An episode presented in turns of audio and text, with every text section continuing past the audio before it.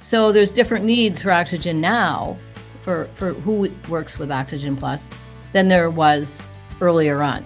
When you're just a business thinking, well, this is kind of interesting, let's try it.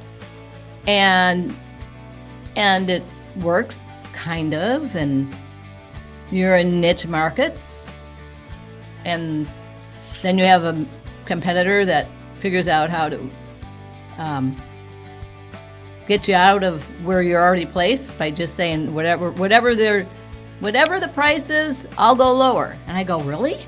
Do people do that? You know that you know that wasn't in my therapy world. And so I go, okay. you were never you were never outbid by another therapist. No, no, no.